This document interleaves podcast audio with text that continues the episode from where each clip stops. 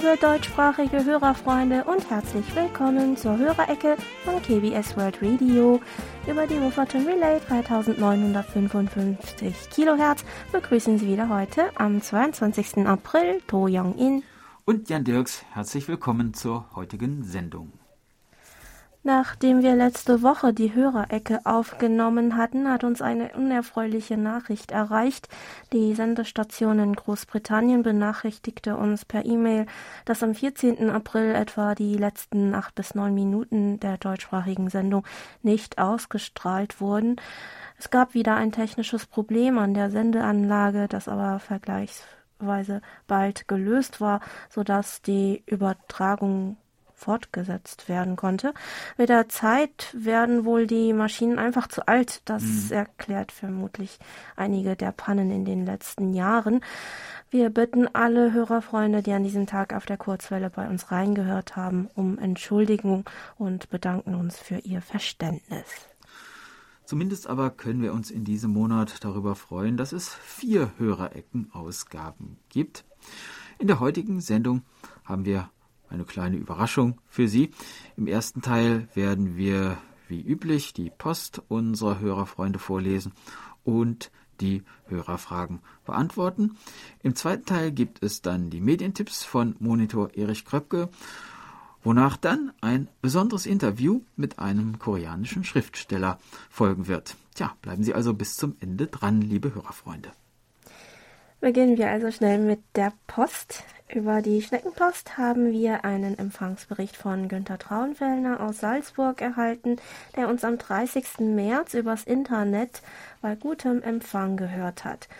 Über die Internetberichtsvordrucke haben sich dann gemeldet Monitor Paul Gaga aus Wien, der uns mit seinem Texon S zweitausend mit Teleskopantenne am fünfzehnten und am siebzehnten April jeweils mit Simpo fünf mal vier empfangen konnte, und Holger Straube aus Deutschland, der am fünfzehnten April mit seinem Icom I C siebentausenddreihundert mit sieben Meter Langdrahtantenne am Smart-Tuner S G zwei drei null einen Empfang von Simpo fünf vier fünf vier fünf verzeichnete.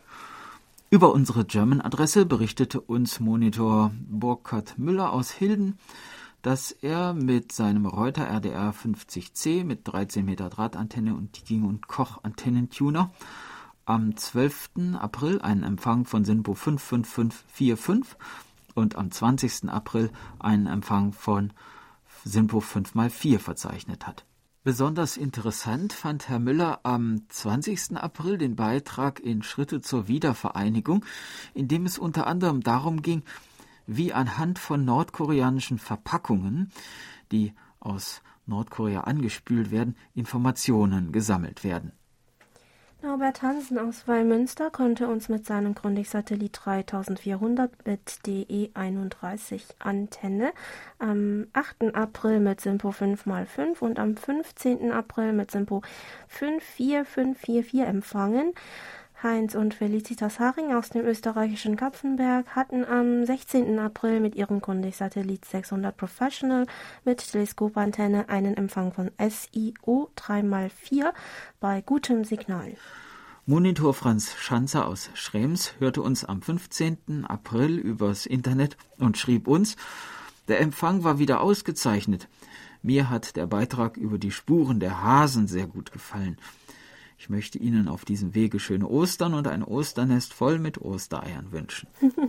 Vielen Dank, lieber Herr Schanzer. Wir hoffen, dass Sie schöne Osterfeiertage hatten.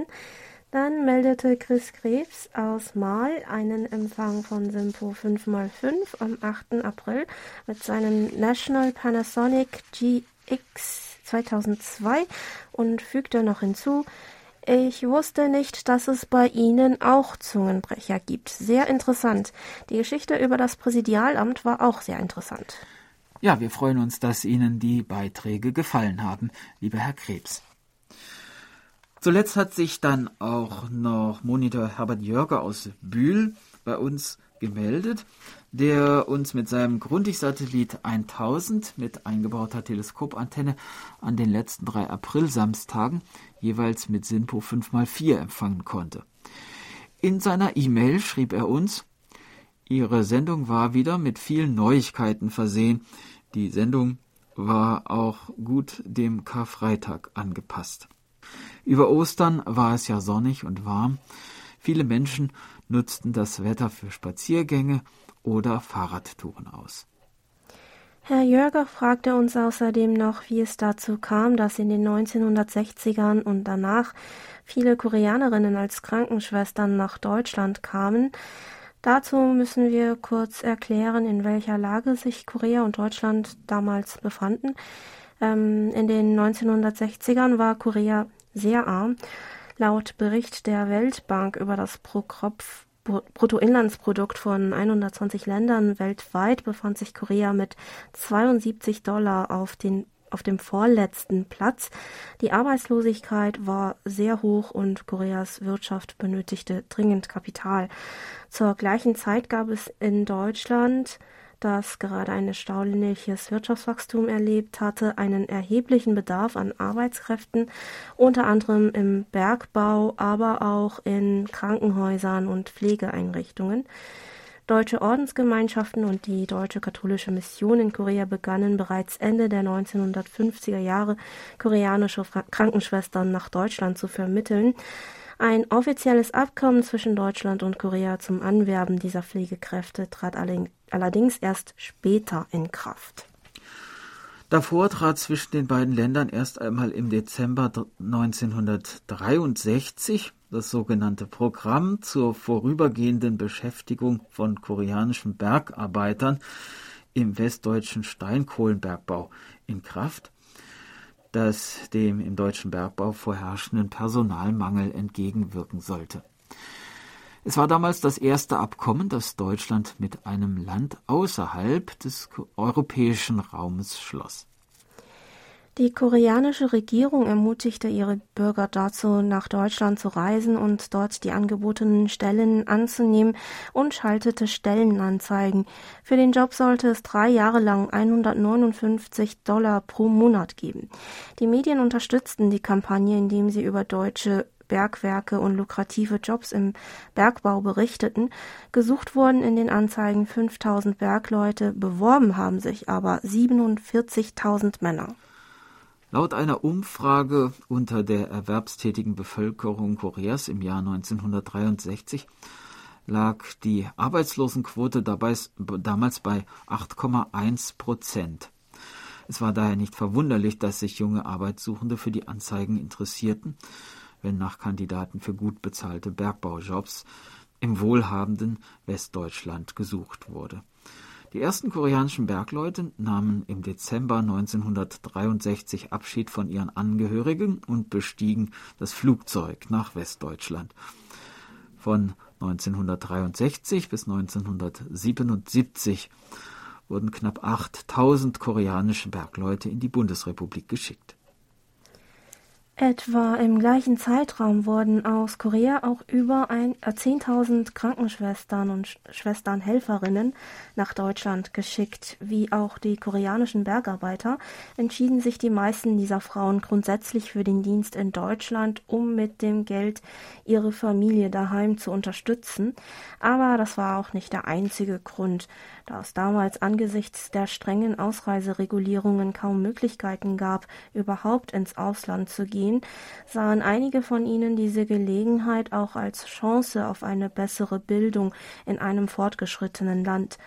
Ein offizielles Abkommen zwischen der südkoreanischen und der deutschen Regierung zur Vermittlung koreanischer Krankenschwestern wurde allerdings erst am sechsundzwanzigsten Juli neunzehnhunderteinundsiebzig geschlossen. In einem Fernsehbericht des W D R aus dem Jahre neunzehnhunderteinundsiebzig heißt es wie folgt: In unseren Krankenhäusern gehören asiatische Gesichter schon seit längerer Zeit zum Alltag. Südkorea hält allein, was die Zahl angeht, die Spitze.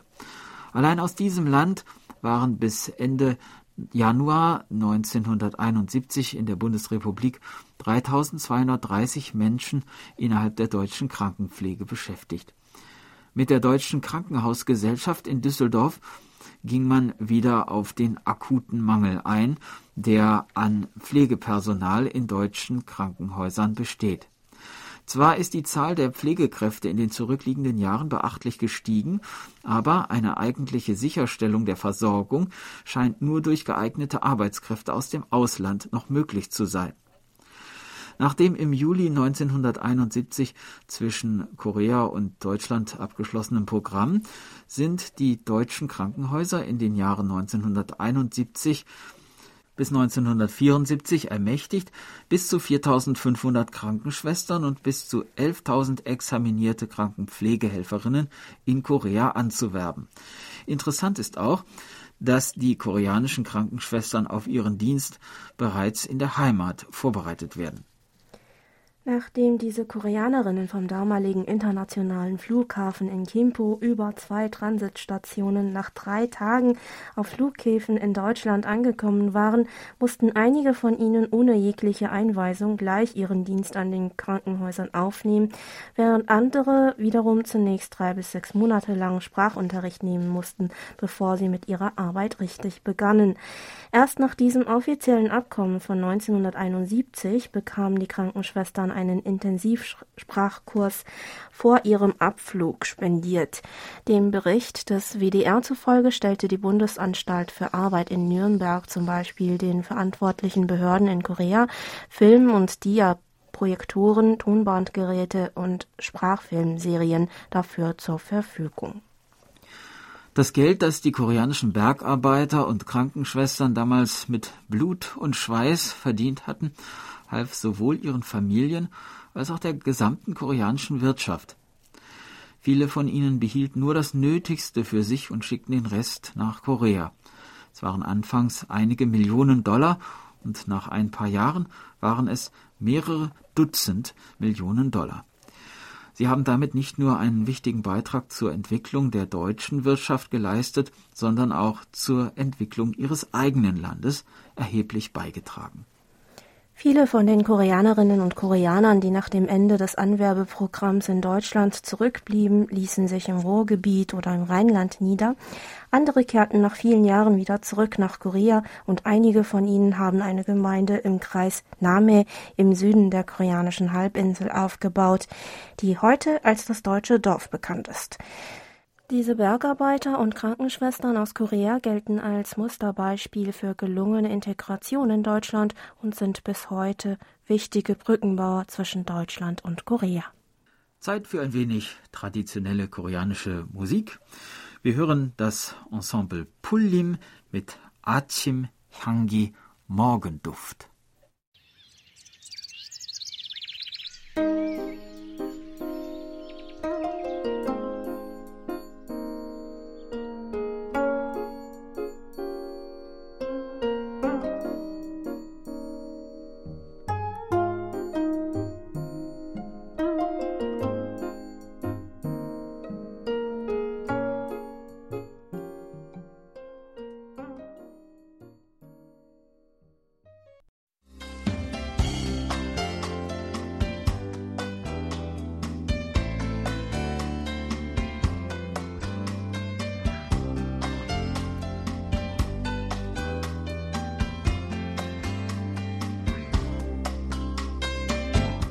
Und nun kommen wir zu den Medientipps. Auch diese Woche wieder ein herzliches Dankeschön an Monitor Erich Kröpke für die Zusammenstellung. Dieses Mal sind die Medientipps für zwei Wochen. Die Fernsehtipps starten mit der Dokumentation Sewol, die gelbe Zeit, über den Untergang der Fähre Sewol vor acht Jahren. Zu sehen ist der Bericht des Regisseurs Minsu Park aus dem Jahre zweitausendsiebzehn. Am Mittwoch, dem siebenundzwanzigsten April um zweiundzwanzig Uhr fünfundvierzig im B R-Fernsehen. Am Donnerstag, dem fünften Mai, öffnet Z D F Info wieder einmal sein Archiv und zeigt diverse Dokumentationen über Korea. Es geht los um achtzehn Uhr fünfundvierzig mit den drei Folgen der Dokumentation Korea, der vergessene Krieg. Um einundzwanzig Uhr folgt Rätsel Nordkorea, Leben im Reich des Kim Jong-un, um einundzwanzig Uhr fünfundvierzig, Undercover in Nordkorea im Reich des Kim Jong-un. Höhepunkt des Abends ist ab zweiundzwanzig Uhr fünfundvierzig die zweiteilige Dokumentation Der Maulwurf Undercover in Nordkorea. Es wird die Geschichte zweier dänischer Amateuragenten erzählt, die die Verstrickung Nordkoreas in den internationalen Waffenhandel nachweisen wollen. Hierzu reisen sie auch unter falscher Identität nach Nordkorea. Zum Abschluss folgt noch ein Radiotipp. Im S W R zwei Forum auf S W R aktuell gibt es am Sonntag, dem ersten Mai um siebzehn Uhr fünf eine Diskussion zum Thema tödliche Kinderspiele, Squid Game auf dem Schulhof. Diskussionsteilnehmer sind eine Sozialpsychologin, eine Kulturwissenschaftlerin und der Filmwissenschaftler Isel Yi. Das waren die Medientipps von Herrn Kröpke. Und da der kommende Freitag schon der letzte in diesem Monat ist, gibt es bei uns statt der Hörerecke wieder eine Wiederholung. Ähm, die Wiederholung der Sondersendung Korea lebendig machen. Folgt eurem Traum und nehmt die Herausforderung an aus dem Jahr zweitausendsechzehn. Sie erzählt von jungen Koreanerinnen und Koreanern, die bereit sind, unbekannte, riskante Wege zu gehen, um ihre Träume zu verwirklichen und mit ihrem Mut und ihrer Leidenschaft einer ganzen Gesellschaft neue Perspektiven eröffnen.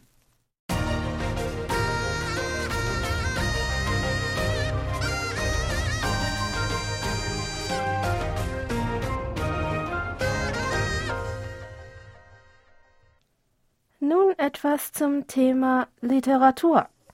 Vor ein paar Wochen ist ein neues koreanisches Buch in Deutschland erschienen.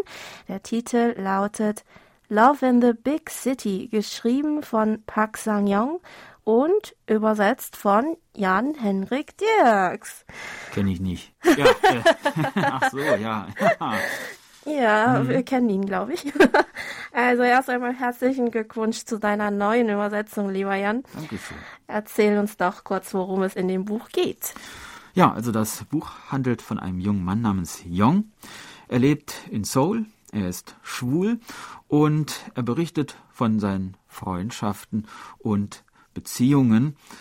Wichtige Menschen in seinem Leben sind zum Beispiel seine beste Freundin Jae-hee, dann seine Mutter, zu der er eine ziemlich schwierige Beziehung hat, und äh, ja, verschiedene Männer, mit denen er äh, Beziehungen hat. Atmosphärischer Rahmen ist die Stadt Seoul. Und wer Seoul ein bisschen kennt, wird auch viele Orte wiedererkennen. Ja, äh, Großstadt-Feeling, kann man sagen. Das sind so ein paar Dinge, die dieses Buch auszeichnen. Mhm. Das Buch, das in Korea im Jahr zweitausendneunzehn erschienen ist, ist schon in mehreren Sprachen übersetzt worden, neben Deutsch auch auf Englisch, Japanisch und Niederländisch. Ein Roman, der süchtig macht, ein umwerfender Roman über den Tumult, den das Jungsein bedeutet, heißt es unter anderem in den Leserstimmen, die auf der äh, Homepage des Surkamp Verlags zu lesen sind.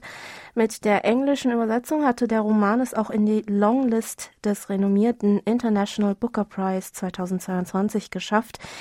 Wir haben den Autor einmal gefragt, welche der bisherigen Rückmeldungen von den Leserinnen und Lesern im Ausland ihm besonders in Erinnerung geblieben sind. 제가 가장 기억에 남는 거는 역시나 besonders in Erinnerung geblieben ist mir, dass Leute gesagt haben, das Buch hätte etwas von K-Pop. Das habe ich in Korea nie so gehört. Aber wenn ausländische Leser das sagen, muss das wohl stimmen, habe ich mir da gedacht. Ich höre übrigens auch gerne K-Pop. Auch die Songs von B T S, die viele von Ihnen mögen, höre ich sehr gerne. Ein Buch wie K-Pop. Das könnte jetzt für einige, die sich mit K-Pop nicht gut auskennen, etwas schwer vorstellbar sein. Park erklärt deshalb kurz, was er in seinem Buch zum Ausdruck zu bringen versucht hat.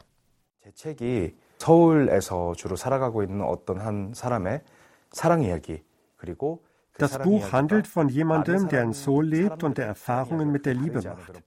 Und seine Liebesgeschichte unterscheidet sich nicht wesentlich von anderen Leuten. Man sollte es einfach als ganz allgemeine Liebesgeschichte verstehen. Ich denke oft, dass Liebe in einer großen Stadt häufig von Einsamkeit begleitet wird. In der riesigen Metropole Seoul leben unglaublich viele Leute und jeden Tag sieht man unzählige Menschen. Aber es gibt doch diesen banalen Ausdruck von der Einsamkeit in der Masse, nicht wahr? Diese Art von Einsamkeit kann man in dieser Stadt sehr gut erleben. Und diese Einsamkeit habe ich als Stoff zu diesem Buch verarbeitet, könnte man sagen. In seinem Buch geht es also um die Liebe. Welche Art von Liebe darin dargestellt wird, erzählt uns Park selbst. 우리가 흔히 말하는 뭐 부모와 자식 간의 사랑, 가족의 Es geht auch um Liebe in der Familie und um tiefe Freundschaft. Auch die Liebe zu sich selbst spielt eine Rolle. Und auch die Form der eigenen Eingebundenheit in die Gesellschaft kann man unter dem Begriff der Liebe betrachten. Insofern ist Liebe hier in sehr umfassender Weise zu verstehen.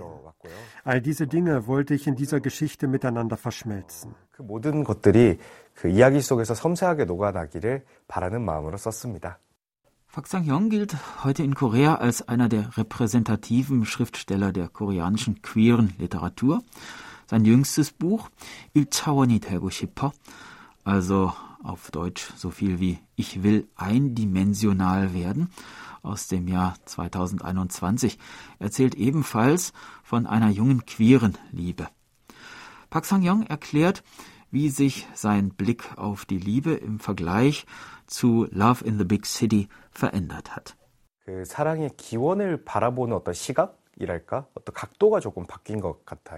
Ja, vielleicht hat sich der Blick oder die Perspektive auf den Ursprung der Liebe etwas verändert, würde ich sagen.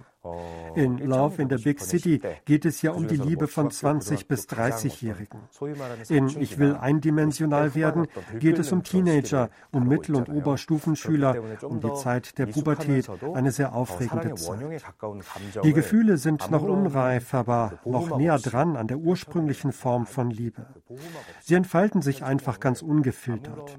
Das habe ich in dem Buch versucht zu zeigen.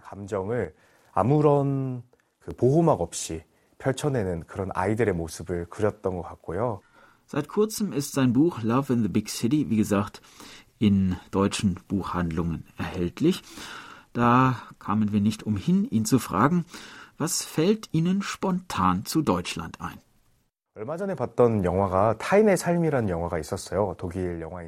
habe vor einer Weile den Film Das Leben der anderen gesehen. Den kennen Sie bestimmt. Es geht da um das Leben eines Stasi-Spitzens. Der wird von einem bekannten deutschen Schauspieler gespielt. Als ich das gesehen habe, war ich irgendwie sehr neidisch. Ich dachte, Deutschland ist ein Land, das seine Vergangenheit nicht vertuscht oder vergisst. Ein Land, das sich immer weiter mit seiner Vergangenheit auseinandersetzt und so in die Zukunft geht. Das Dass Deutschland sich dieser Aufgabe stellt, etwas, das Korea nicht gut gelungen ist, finde ich sehr beneidenswert. Und mein Buch ist dort auch gut angekommen, habe ich gehört. Also in Deutschland gibt es sicher viele niveauvolle Leser, denke ich mir. Wir sind sicher, dass er weitere Leserinnen und Leser unter unseren Hörerfreunden finden wird. Und hier endet unser Interview mit dem Autor Park Sang-young zu seinem neuen Roman Love in the Big City, der, wie schon erwähnt, von Jan aus dem Koreanischen übersetzt wurde. Das wievielte Buch ist es eigentlich überhaupt, das du schon aus dem Koreanischen übersetzt hast, Jan? Ja, ich glaube, es war das achte. Fünf davon schon sind veröffentlicht, ein paar liegen noch in der Schublade. Oh. Mhm. In welcher Hinsicht unterscheidet sich dieses Buch deiner Meinung nach von den anderen koreanischen Büchern, die bislang ins Deutsche übersetzt wurden? Naja, also ein Aspekt, der schon anders ist als in bisher übersetzter koreanischer Literatur, ist natürlich die äh, queere Perspektive. Mhm. Also, dass es sich hier um einen schwulen ähm, Protagonisten handelt, das ist schon noch was Besonderes. Auch in, in Korea, in, der, in einer ja doch relativ konservativen ja, Gesellschaft. Ja. Und ja, es ist auch seit langem mal wieder ein jüngerer männlicher Autor, der in Deutschland zu Wort kommt. Mhm. Lange waren es jetzt viele, Stimmt, ja. viele Frauen. Das ist auch mal wieder was, ne, ja, was Neues. Und ja, dieser jugendliche, sportliche Stil, der, wie ich finde, unterhaltsam zu lesen ist, das bringt auch wieder eine neue Farbe in die bereits vorhandene äh, übersetzte Literatur in, aus Korea, finde ich. Hm? Ja, ähm, jeder Übers- Übersetzer stößt ja auf äh, Schwierigkeiten bei der Wiedergabe von einer Sprache in eine andere. Ähm, ich ja auch. Ähm, wir hatten ja, ja auch mal darüber gesprochen. Das kennst du auch, ja. mhm. ähm, welche Schwierigkeiten gab es bei dieser, also bei der diesmaligen Übersetzung? Ja, eine ganze Menge, aber äh, ach, obwohl, nein, eigentlich war es nicht so schwer zu übersetzen. Aber so ein paar Sachen, zum Beispiel, dass der Protagonist seine Freunde, also seine intimen Freunde mhm. im Koreanischen eigentlich siezt, also die höfliche Sprechstufe ah, ja. benutzt. Und das, äh, klingt dann halt das so. Kann man natürlich im Deutschen nicht machen, da muss so. man natürlich du schreiben, aber ähm, dann ist das leider so im Buch, dass das dann thematisiert wird. Also, ey, was fällt dir ein, mich einfach zu duzen ja. oder so, jetzt können wir eigentlich du sagen. Ja, ja, ja. Und da muss man dann irgendwie ja höfliche Sprechstufe schreiben oder mhm. äh, Äh, informelle Sprechstufe ist ein, ja, kein schönes wirklich. Wort im Deutschen. Aber das wäre einfach albern gewesen, wenn die sich da die ganze Zeit gesiezt hätten. Mm. Dialekt kommt auch vor. Das war auch so ein bisschen Jeju-Dialekt. Was macht man, wie übersetzt man den jetzt angemessen ins Deutsche? Da habe ich auch so ein bisschen äh, kreativ werden müssen. Hast du eine bestimm- einen bestimmten Dialekt von der nein, deutschen Sprache? Nein, das, das mache ich nicht, sonst klingt das da auf einmal, als wären die da in Bayern oder in... Das darf man eigentlich nicht machen. Ja. Da muss man so ein bisschen was selber mm, sich ausdenken. Mm, mm. Äh, irgendwie so einen ja, bisschen vernuschelten Ton habe ich da g- gesucht. Ähm, dann kamen einige Spitznamen vor, die man, äh, wo ich auch überlegen musste, äh. wie mache ich das jetzt? Ja, aber ja, Spaß gemacht, das zu übersetzen. Klingt nach einer großen Herausforderung. Ähm, für diejenigen, die nach unserem Interview mit dem Autor und mit Jan doch noch zögern, ob sie das Buch anfangen sollten oder nicht, hören Sie nun vier Auszüge aus dem Buch, einmal kurz vorgetragen von dem Autor selbst auf Koreanisch, um Ihnen einen Eindruck vom Original zu vermitteln, und einmal von Jan auf Deutsch, der aus den jeweiligen Auszügen jeweils etwas mehr vorlesen wird.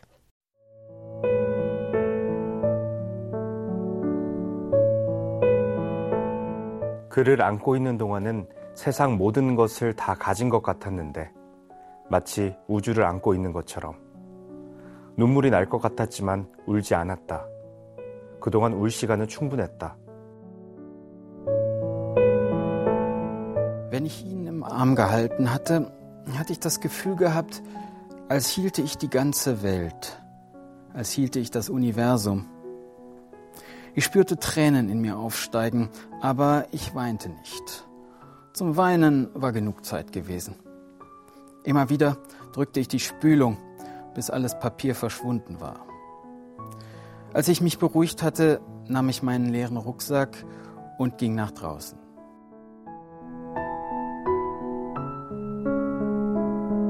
엄마는 아예 잔디밭에 들어누워 하늘을 바라보고 있었다.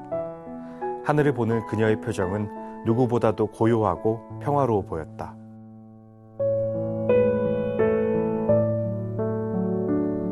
Meine Mutter hatte sich auf dem Rasen ausgestreckt und schaute in den Himmel.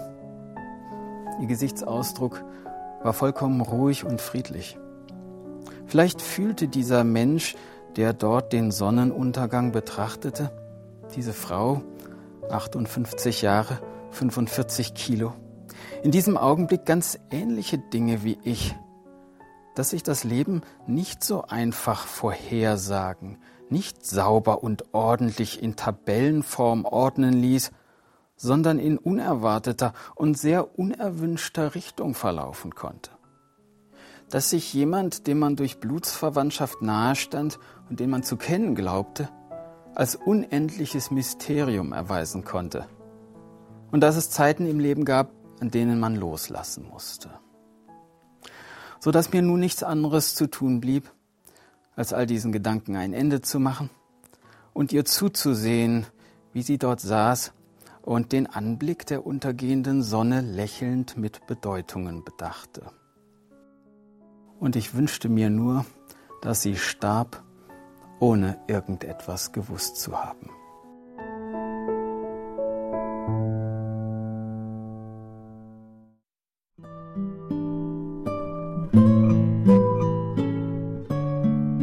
때때로 그는 내게 있어서 사랑과 동의어이기도 하다. 그러니까 내게 교호의 존재를 증명하는 것은, 교호의 실체에 대해 말하는 것은 사랑의 존재와 실체에 대해 증명하는 과정이기도 하다. Manchmal ist er für mich nichts anderes als ein Synonym für Liebe.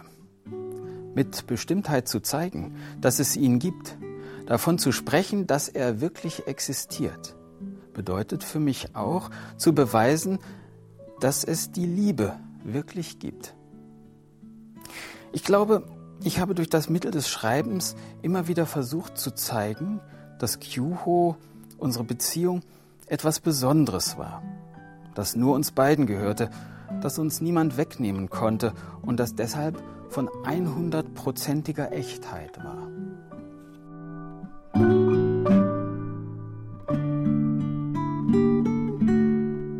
온갖 종류의 다른 방식으로 교호를 창조하고 덧씌우며 그와 나의 관계를, 우리의 시간들을 온전히 보여주고자 했지만 애쓰면 애쓸수록 교호라는 존재와 그때의 내 감정과는 점점 더 멀어져 버리고야 만다.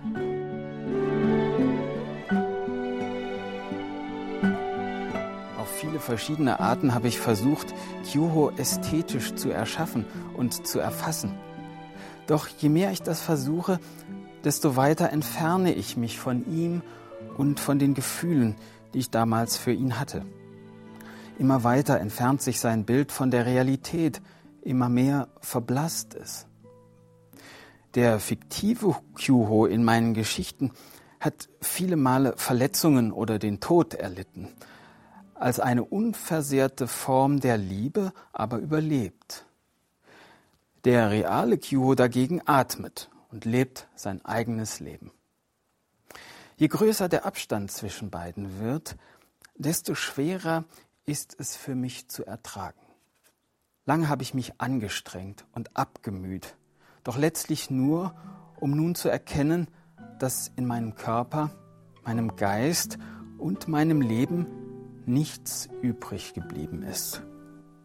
Nur eine Handvoll leerer, bedeutungsloser Wörter, hier und da aufs Papier verstreut, und ich selbst, der ich hier sitze und schreibe, der ich mit gebeugten Schultern und tief zerfurchter Stirn hier sitze und meinen eigenen Atem höre.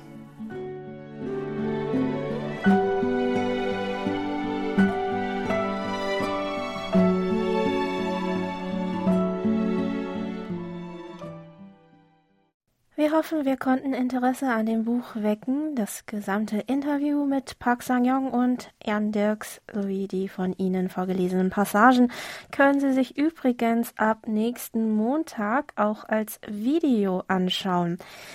Auf der Startseite unserer Homepage werden Sie dann ganz oben einen Banner dafür finden, über den Sie dann gleich zum Video kommen. Viel Spaß beim Zuschauen und hoffentlich auch beim Lesen.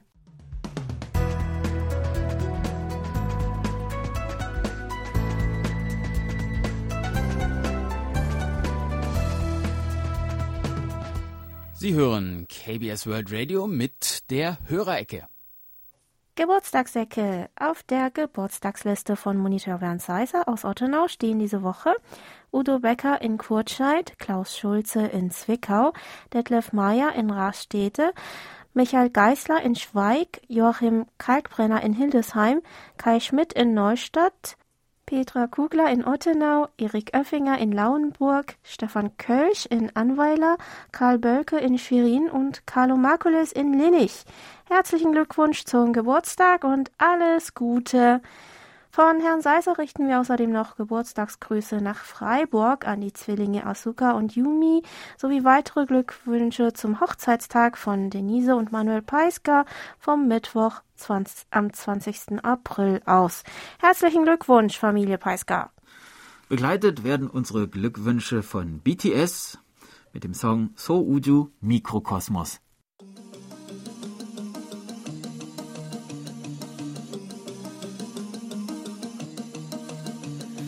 반짝이는 별빛들 깜빡이는 불 켜진 건물 우린 빛나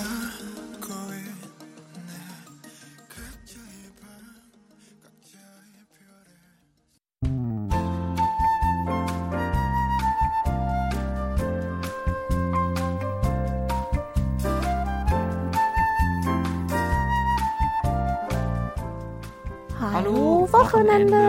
Wochenende.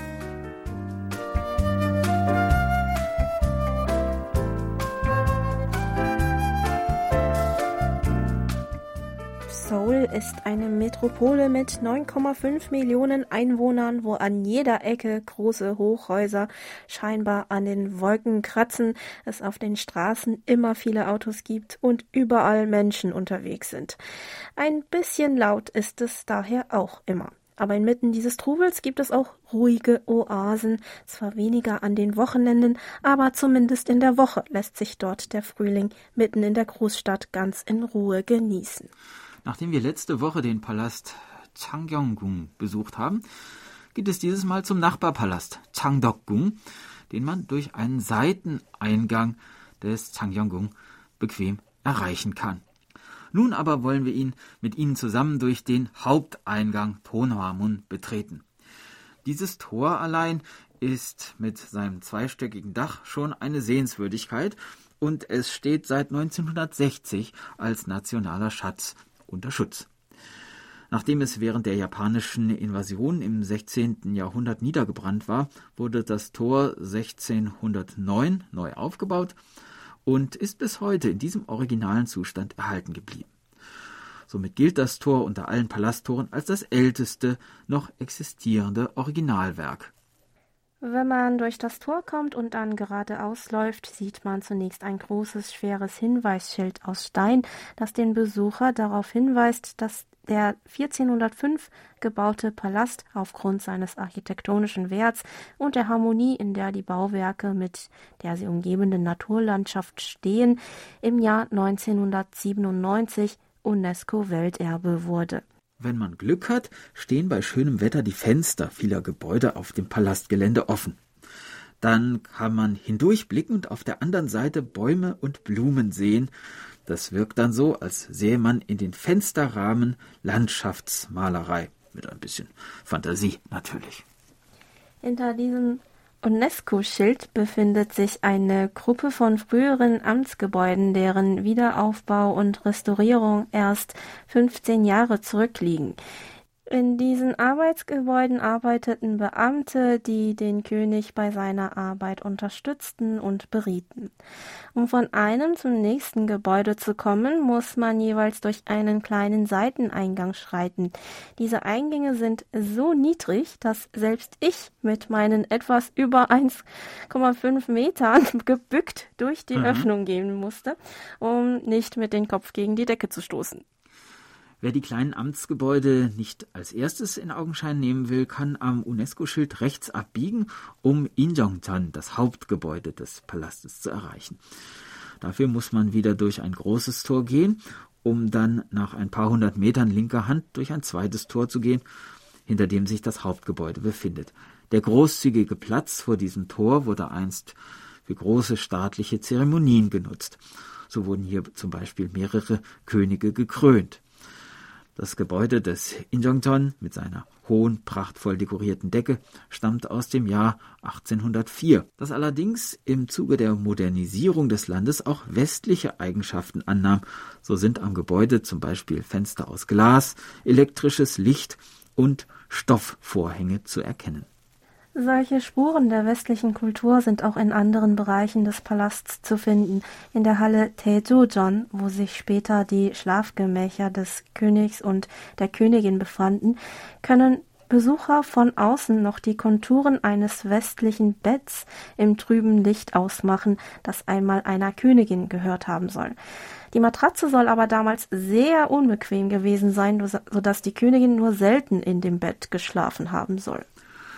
Weiter geht es zum Gebäude Nakhson-Jae, das König Honjung, der vierundzwanzigste König des Joseon-Reiches, als Arbeits- und Wohnzimmer nutzte. Dieses und die anderen Gebäude drumherum, die mit Nakhson-Jae verbunden sind, unterscheiden sich aber von den restlichen Gebäuden auf dem Palastgelände. Der typische dekorative Farbanstrich, auf Koreanisch Danchong, der in der koreanischen Architektur traditionell an Dächern, Wänden und Säulen zu sehen ist, fehlt hier nämlich. Die Schlichtheit der Gebäude wird aber durch die dekorativen Muster an den niedrigen Steinmauern und die in den Holzzäunen eingeschnitzten Glückssymbole wie Fledermäuse und Kürbisflaschen aufgewogen. So etwas findet man nämlich im Palast sonst nicht. Dieser Bereich ist außerdem von einem besonders schönen treppenförmigen Garten umgeben, dessen Frühlingsblüten einen schönen Kontrast zu den eher farblosen Gebäuden bilden. Neben Nakhson-Jae befindet sich der Eingang zum Highlight des Palasts Changgyeonggung. Dort geht es nämlich zum Garten des Palasts, auf Englisch auch Secret Garden genannt. Der Grund, warum die Königsfamilie des Joseon-Reichs den Palast so lieb hatte. Der Garten macht einen Anteil von sechzig Prozent des gesamten Palastgeländes aus, aber ein Besuch muss reserviert werden und ist nur mit Führung möglich. Die Konkurrenz ist sehr groß, vor allem in der Zeit der Frühlingsblüten. Dieses Mal konnten auch wir leider keine Karten bekommen, aber vielleicht haben wir nächstes Mal mehr Glück und können Ihnen davon berichten. Das war unser Wochenendtipp. Wir hoffen, Sie sind im Mai wieder mit dabei.